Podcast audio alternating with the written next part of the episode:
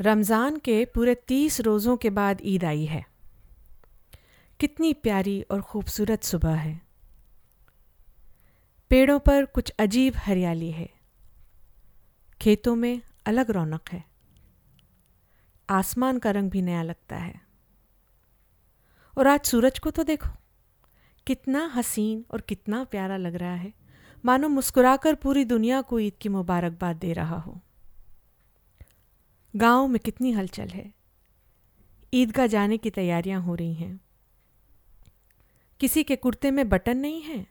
सब पड़ोस के घर से सुई धागा लेने के लिए दौड़ा जा रहा है। तो किसी के जूते कड़े हो गए हैं, सो उसमें तेल डालने के लिए तेली के घर भागा जा रहा है। जल्दी जल्दी से बैलों को साना पानी दे दें। ईदगाह से लौटते लौटते देर हो जाएगी। तीन मील का पैदल रास्ता फिर सैकड़ों दुकानों में घूमना घुमाना। लौटते लौटते तो दोपहर हो ही जाएगी। बच्चे, ख़ास तौर पर लड़के बहुत ही खुश हैं। किसी ने एक रोज़ा रखा है, वो भी दोपहर तक का, और किसी ने तो वो भी नहीं रखा। लेकिन ईद का जाने की खुशी सबके हिस्से की चीज़ है। रोज़े तो बड़े बूढ़ों के लिए होंगे, इनके लिए तो ईद है।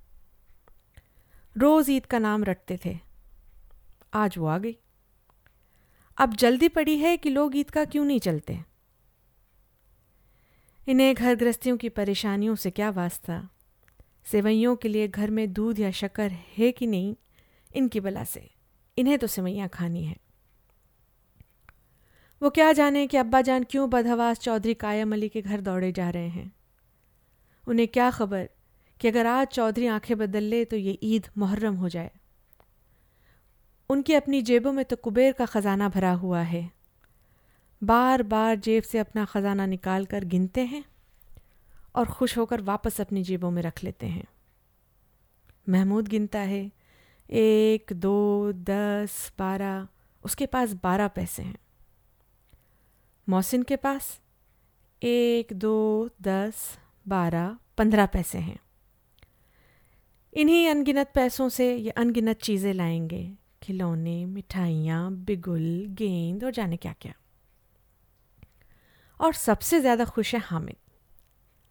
वो चार पाँच साल का गरीब सूरत, दुबला पतला लड़का, जिसका बाप पिछले साल हैजे से गुज़र गया।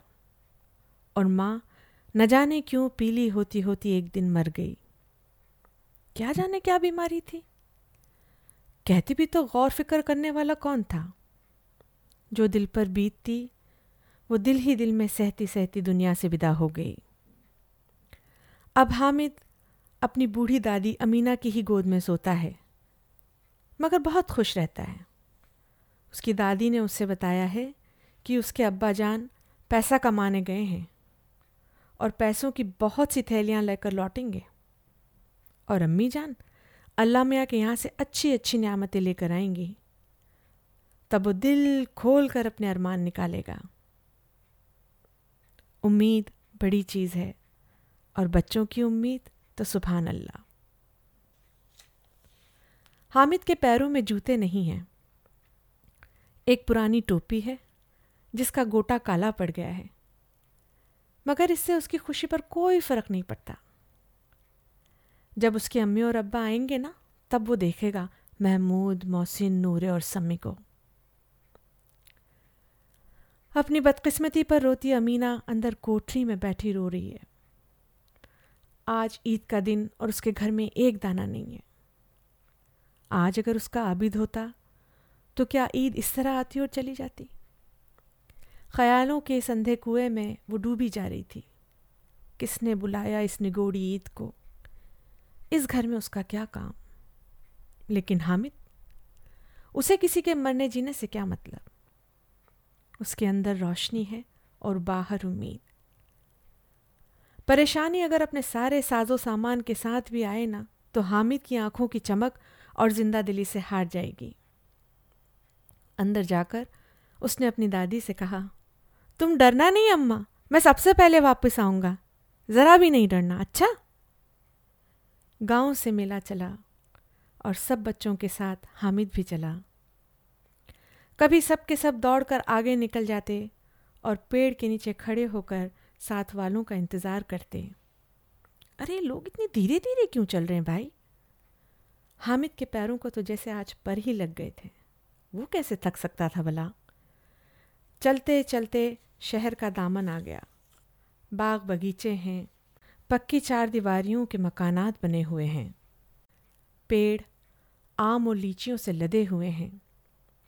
कभी कभी शरारत से कोई लड़का आम पर निशाना लगाता। तो माली अंदर से गालियाँ देता हुआ निकलता। लड़के वहाँ एक फलांग पर खड़े हो जाते हैं। खूब हँसते हैं कि ऐसा उल्लू बनाया माली को। अब बस्ती घनी होने लगी है। ईदगाह जाने वालों की और टोलियाँ भी नज़र आने लगी हैं। एक से एक चमकीले और भड़कीले कपड़े पहने हुए। कोई इक्के तांगे पर सवार, कोई मोटर पर, सभी इत्र में बसे हुए, सभी के दिलों में ईद की खुशी। गाँव वालों का यह छोटा सा टुकड़ा अपनी गरीबी से बेखबर, सब्र और सुकून से भरा हुआ, अपनी धुन में मगन अपनी मंजिल की तरफ़ चला जा रहा था। बच्चों के लिए हर चीज़ अनोखी थी। जिस सिमत नज़र डालते, बस देखते ही रह जाते। पीछे गाड़ियों के हॉर्न की आवाज़ से भी ना होश में आते। हामिद तो मोटर के नीचे आते आते बचा। और लो ईदगाह सामने नज़र आने लगी। ऊपर इमली के घने पेड़ों की छांव है। नीचे पक्का फर्श है, जिस पर जाजम बिछा हुआ है। और रोज़दारों की सफ़े एक के पीछे एक, न जाने कहाँ तक चली गई हैं। पक्के फर्श से नीचे कच्ची ज़मीन तक, जहाँ जाजम भी नहीं बिछा हुआ। नए आने वाले खामोशी से पीछों की सफ़ों में लगते जाते हैं। रुपया, पैसा, अहदा कोई नहीं देखता यहाँ। अल्लाह की निगाह में सब बराबर हैं। इस टोली ने भी वज़ू किया और सफ़ में शामिल हो गए। क्या पुरसकून और दिलकश नज़ारा है। लाखों सिर एक साथ सजदे में झुक जाते हैं। फिर सब एक साथ खड़े हो जाते हैं। फिर एक साथ झुकते हैं और घुटनों के बल बैठ जाते हैं। यही सिलसिला बार बार चलता है। जैसे लाखों दिए एक साथ जलते हों और एक साथ बुझ जाते हों। कितना दिलकश नज़ारा था। दुआ में उठे हाथ और एक गहरी खामोशी। एक खामोशी जिससे सारे नमाजी ऊपर वाले से जुड़ गए थे। दुआ पढ़कर लोग आपस में गले मिलकर एक दूसरे को मुबारकबाद दे रहे हैं। अब मिठाई और खिलौनों की दुकान पर धावा होना था। ये देखो हिंडोला, एक पैसा दो, कभी आसमान में जाते हुए मालूम होगा, कभी ज़मीन पर गिरते हुए। चरखी है चरखी है चरखी है। लकड़ी के हाथी, घोड़े, ऊँट छड़ों से लटके हुए हैं। एक पैसा देकर बैठो और पच्चीस चक्करों का मज़ा लो। महमूद, मोहसिन, नूरे और सम्मी इन घोड़ों पर, ऊँटों पर बैठते हैं। हामिद दूर खड़ा उन्हें देख रहा है। तीन ही पैसे तो हैं उसके पास। अपने ख़जाने का एक तिहाई हिस्सा यूँ चक्कर खाने के लिए वो गंवा नहीं सकता। खिलौनों के बाद मिठाइयों की बारी है। किसी ने रेवड़ियाँ ली हैं, किसी ने गुलाब जामुन और किसी ने सोहन हलवा। सब मज़े से खा रहे हैं। हामिद, मिठाई खाने वालों की इस बिरादरी से अलग थलग खड़ा है। ललचाई नज़रों से सबको देख रहा है। मगर उसके पास तीन ही पैसे तो हैं। ऐसे कैसे खर्च कर दे?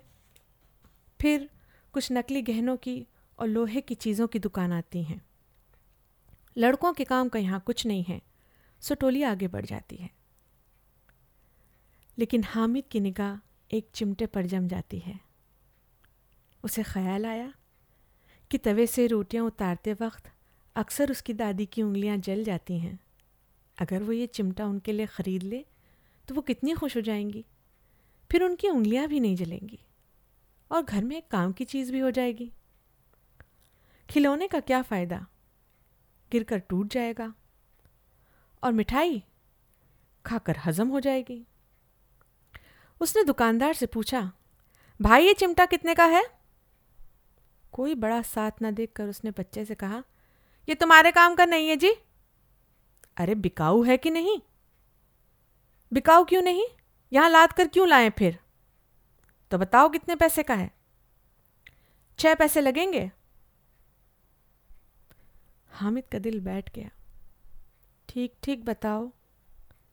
ठीक ठीक, पाँच पैसे लगेंगे। लेना है तो लो, नहीं तो चलते बनो।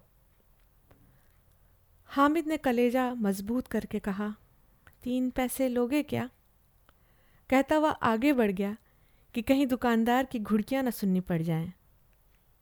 लेकिन दुकानदार ने घुड़कियाँ नहीं दी, बुलाकर चिमटा दे दिया। हामिद ने उसे गुरूर से इस तरह कंधे पर रखा कि मानो वो किसी सिपाही की बंदूक हो और शान से करता हुआ अपने साथियों के पास चला गया। दोपहर में गाँव में हलचल मच गई। मेले वाले आ गए। मोहसिन की छोटी बहन ने दौड़कर भिश्ती उसके हाथ से छीन ली और मारे खुशी के जो उछली तो मियाँ भिश्ती नीचे और अल्लाह को प्यारे हो गए। इस पर भाई बहन में मारपीट हो गई। दोनों खूब रोए। शोर सुनकर उनकी अम्मा आई। दोनों पर बिगड़ी और ऊपर से दो दो चपत लगाई सोल अब मियाँ हामिद का हाल सुनिए। उसकी आवाज़ सुनते ही अमीना दौड़ी और गोद में उसे उठाकर प्यार करने लगी।